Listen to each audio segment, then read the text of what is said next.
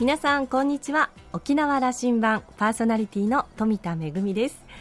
皆さんはハンカチってちゃんと持ち歩いてますか？あの、ね、女性はこう可愛らしいこうレースのハンカチとか持ってるとなんか素敵だなと思いますけど。あディレクターもちゃんと持ってますね。あの私割とお稽古場なんかで汗をかいたりすることもあるので一時期ですねハンカチよりもあのハンドタオルっていうんですか？よく汗を吸うのでそれをまあ気に入って使ってたんですけども最近はですね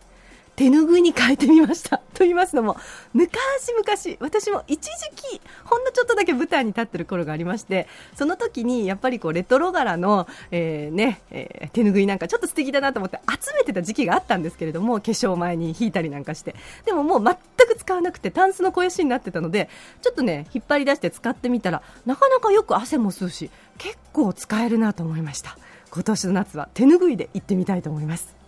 さあ沖縄羅針盤は5時までお届けいたします。どうぞお付き合いください。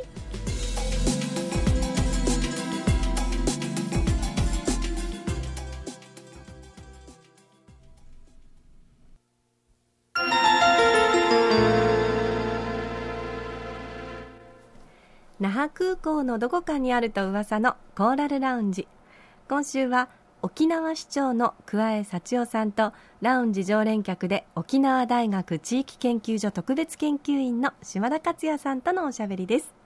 桑江さんは4月の沖縄市長選で初当選。5月12日に就任したばかりです。夢と希望を作り出すダイナミックに市政を変えると訴え市民に大きな夢と希望を作るのが私の役目と語る桑江市長。その公約をクワエビジョンとして掲げています。日本一の子どもの国構想。1万人規模の多目的アリーナ建設。そしてモータースポーツの沖縄サーキット場の建設と夢は膨らんでいます。先週からの島田さんとのおしゃべりの続きをどうぞ。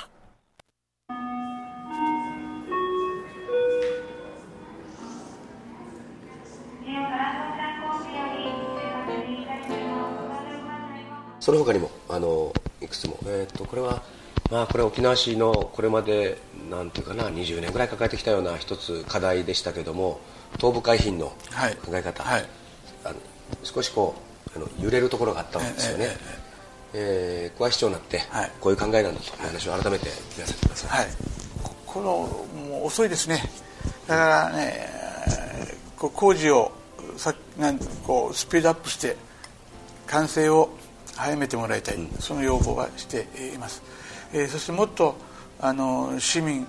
あるいは市外の県民の皆様にもこの東部海浜というものの理解を深めるためにも早くこのもうビーチはできてるんですよ。900m の白いビーチが。そこはやっぱりねあの人が入ってこないこれまでのビーチあの海ですからものすごく綺麗です、うん、ですから完成の前にもうビーチはできてますんで、えー、ビーチだけ早めの供用を開始をして、えー、市民県民がそこで、えー、泳いでくれれば、うん、東部海浜東部の海のきれいさを認識しながらやっぱりこういったのは必要だな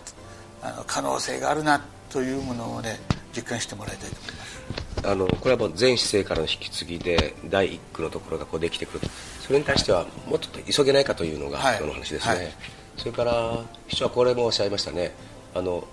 その今中止というふうに決定がされているもう一2個目のこと、はい、ここも検討していいんじゃないかとい。う考え、はい、それに対しては、まあ、特に環境問題からの反対意見が多いわけですが、はい、この辺にどうお答えになります、はい、いやあの検討はする必要はあると思います、ですから先ほど言ったビーチを共用改修して実際のこの今のうちから東部のこのリゾート海計画がどういったものだというものをあの実体験してもらって、えー、その中で市民がどう考えていくかその機運が高まってくればあの検討し始めるし、えー、やはり環境というものがあのどうしてもこれがあの無理だということになれば市民の声は上がってこないでしょうしそこを見極めて検討していきたい。ただ頭の中には私はあのできるものであればやはり当初の計画のあのダイナミックさは欲しいなと思ってはいるんですけど、ね、今の、えー、計画が約100ヘクタール、187、ね、180今は95ヘクタール、で全体で言えば、まあ、200近い計画がもともとあったものが今、えー、半分。ぐらいやってるものに対して、まあ、これは急いで、はい。えー、そこ、うん、それをベースにして考えようじゃないか。と、はい、はい、あの他にもですね特に若い人たちにはこれ魅力的な政策だなと思うもの、はい、国立科学スポーツセンター、はい、それからモータースポーツその沖縄サーキット場を作ろうじゃないか、はい、もう一つそのものづくりの物産館、はい。まあ、この辺なんかで政策に挙げておられるわけですけどもいくつか挙げて、はい。まあ、特にもあのモータースポーツ、うん、沖縄サーキット場のというものに、えー、力を入れたいと思ってはいるんですあの鈴鹿サーキットというものを、うん、ここをねあのイメージしていただいてあのこの F1 をできるような本物のサーキット場です。あの規模のただ素人が遊ぶというものじゃないです、鈴鹿私も、はい、あの行きますけども、はい、あの規模やりますか、はい、はい、やります。その業界の方々に聞いてもですね沖縄に進出したいと思っているんですよ、うん、向こうは今少し赤字の部分が多い。それはアクセスが悪いからです。よやっぱり騒音の問題で山奥にしかできない。その条件があるものですから、うん、しかし沖縄であるとあのこうもう将来もここは宅地の建てられないところがあるわけですね。あの倉敷のところに、はい、そこは騒音ははもう十分クリアできるところですし。これここには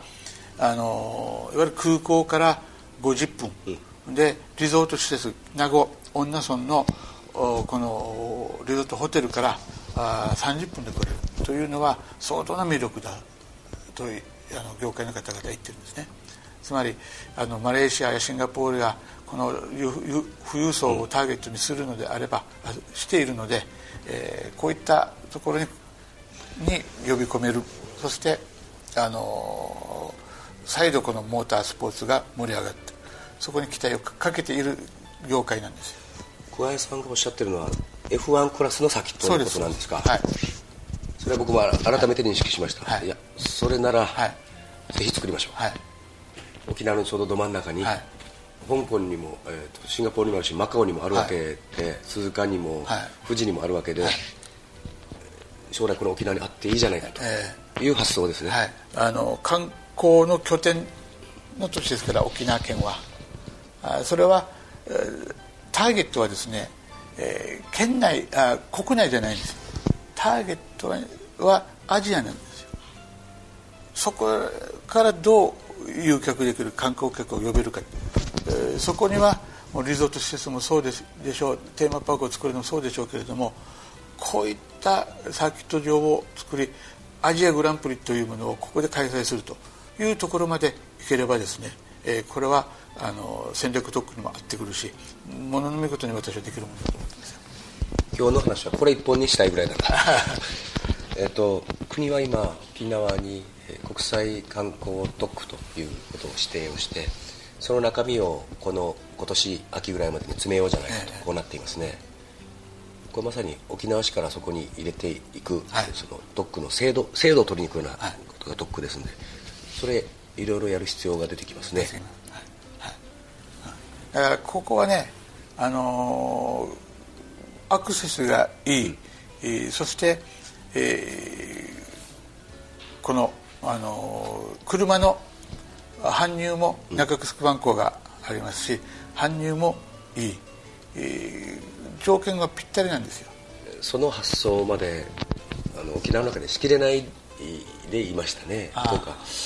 あのね。ずっとねこう、うん、あのアジアの方々マレーシアシンガポールの富裕層はリゾートに行きたい、うん、あるいはそれと同時にこうなイベントを見たい、うん。えー、引っ張られてくるわけですよ。ただあの海も見たいしホテルに泊まりたい。しかし本土にあるところではもう国内の方しか F1 見に来ないわけですよ、え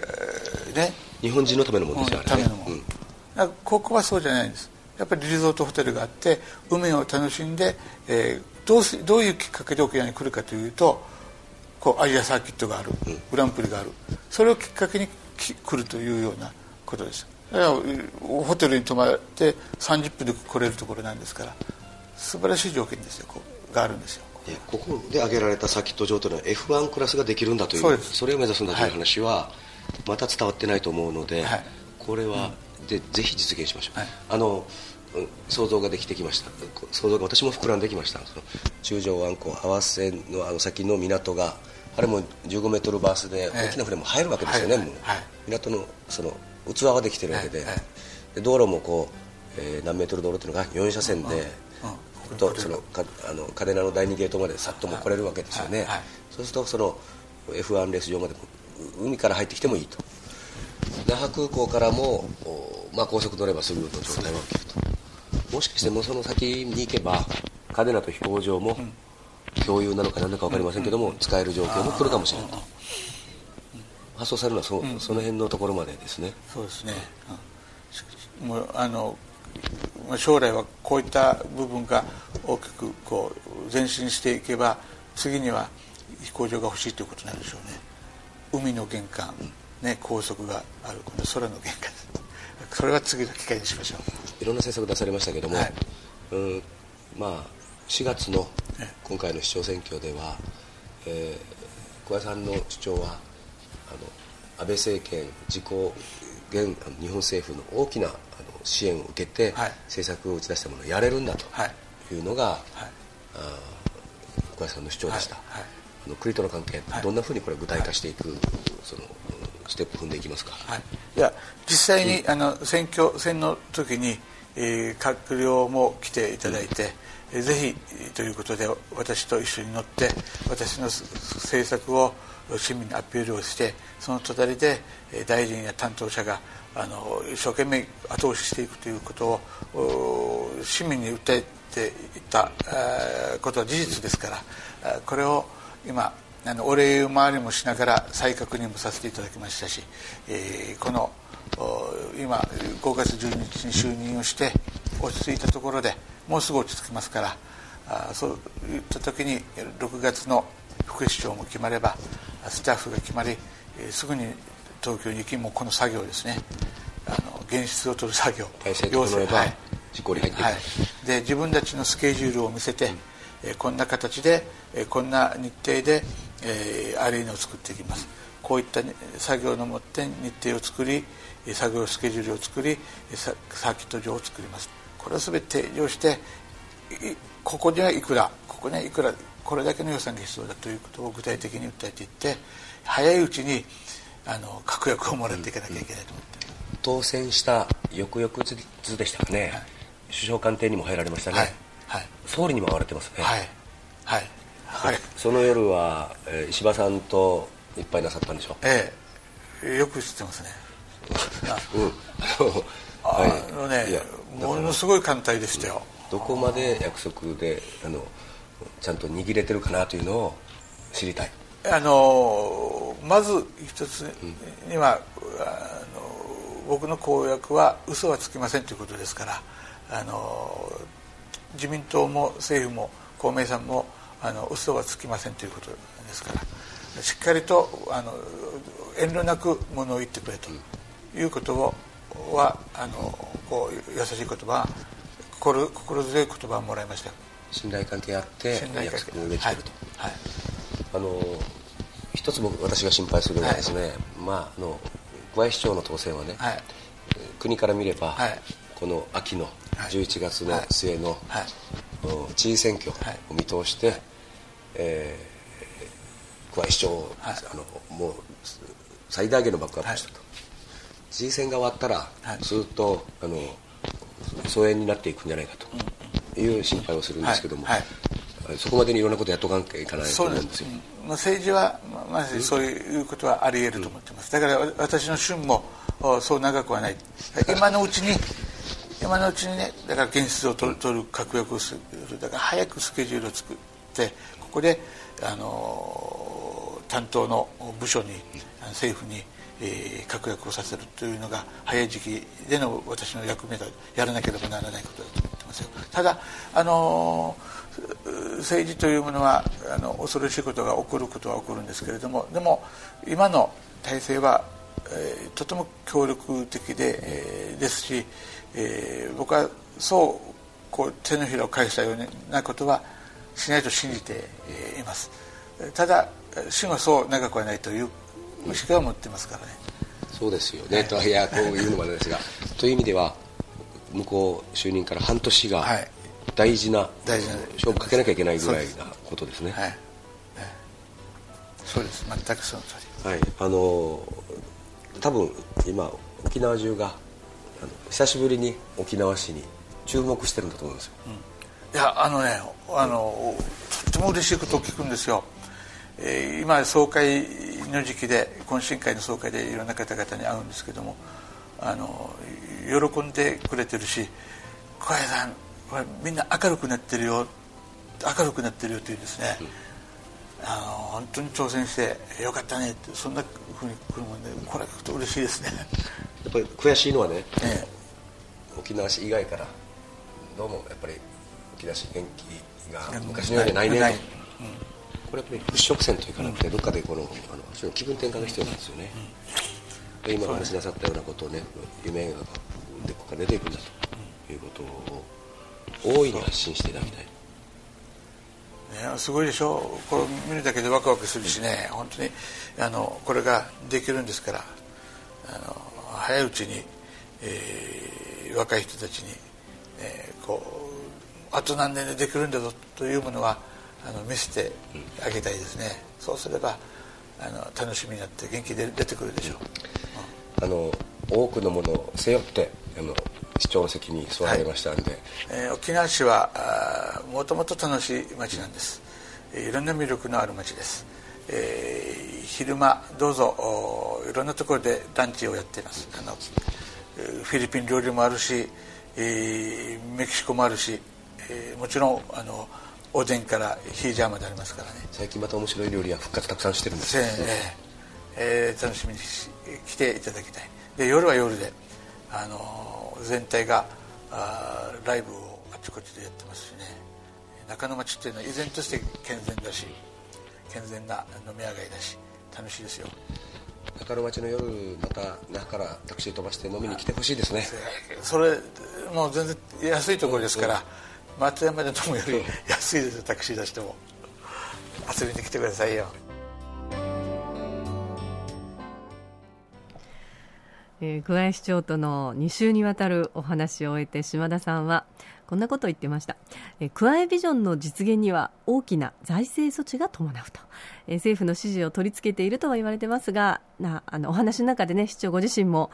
旬はそうは長くないというお話がありましたようにご自身も認めていらっしゃるように政府との約束の賞味期限はそう長くはないかもしれません。もっとストレートに言うと政府からすれば知事選までは基地問題の絡みで沖縄の声を聞くがその後はなかなかそうもいかなくなるのではないかという危惧もあると。つまり桑井市長もそれまでに国との約束の担保を取り付ける必要があるのではないかと。そのあたりの政治手腕にも期待したいとのお話でした。えさらに沖縄市はポータルサイトのコザウェブで街の情報をタイムリーに発信しています。え動画など充実しているサイトになっています。えコザ観光で検索すると出てきますのでどうぞそちらもチェックしてみてください。今週のコーラルラウンジは沖縄市長の桑江幸男さんとラウンジ常連客島田克也さんとのおしゃべりでした。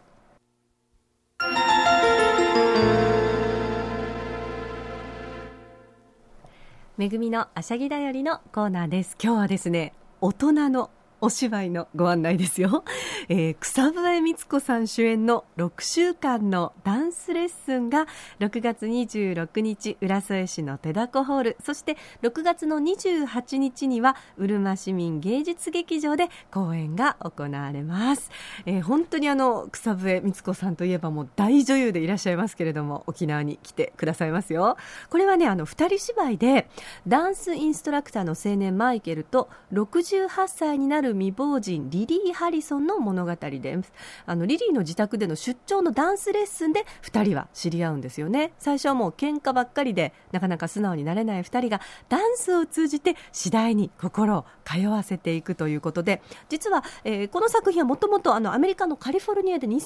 年にオープンした2人芝居で日本では2006年に初演したんですけれどもその時にですねあのもうとっても美しいダンスとそしてとても素敵なセリフであの公演が終了した直後から再演してほしいなっていう声が数多く寄せられていたんだそうです。でその後全国で再演を重ねまして、えー、今年2014年は200回公演を目指して、えー、新たに上演が決定をいたしました、えー、草笛光子さんは初演の時からこのリリー役を演じていらっしゃるんですよね。もうこの作品を自らのライフワークだとこんな風にお話ししてらっしゃるんだそうです、まあ、恋人でもなく夫婦でもなく家族でもないという2人の間に芽生えた絆、えー、現代で最も大切なものは何かなということを伝えていく作品となっています、えー、6月の26日は、えー、浦添市のペダコホール。そして6月の28日うるま市民芸術劇場で行われます。お問い合わせは主催のシアタークリエイト。電話番号090 3074-8295電話番号090-3074-8295までお問い合わせください。めぐみのあしゃぎだよりのコーナーでした。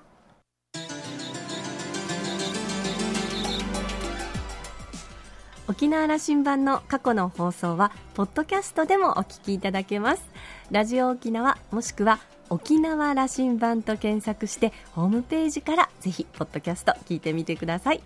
また私富田やコーラルラウンジ常連の島田さんのブログでも情報発信中ですのでぜひこちらもお時間のある時にチェックしてみてください。沖縄羅針盤今週はそろそろお別れのお時間です。今週も最後までお付き合いいただきましてありがとうございました。パーソナリティは富田恵でした。それではまた来週。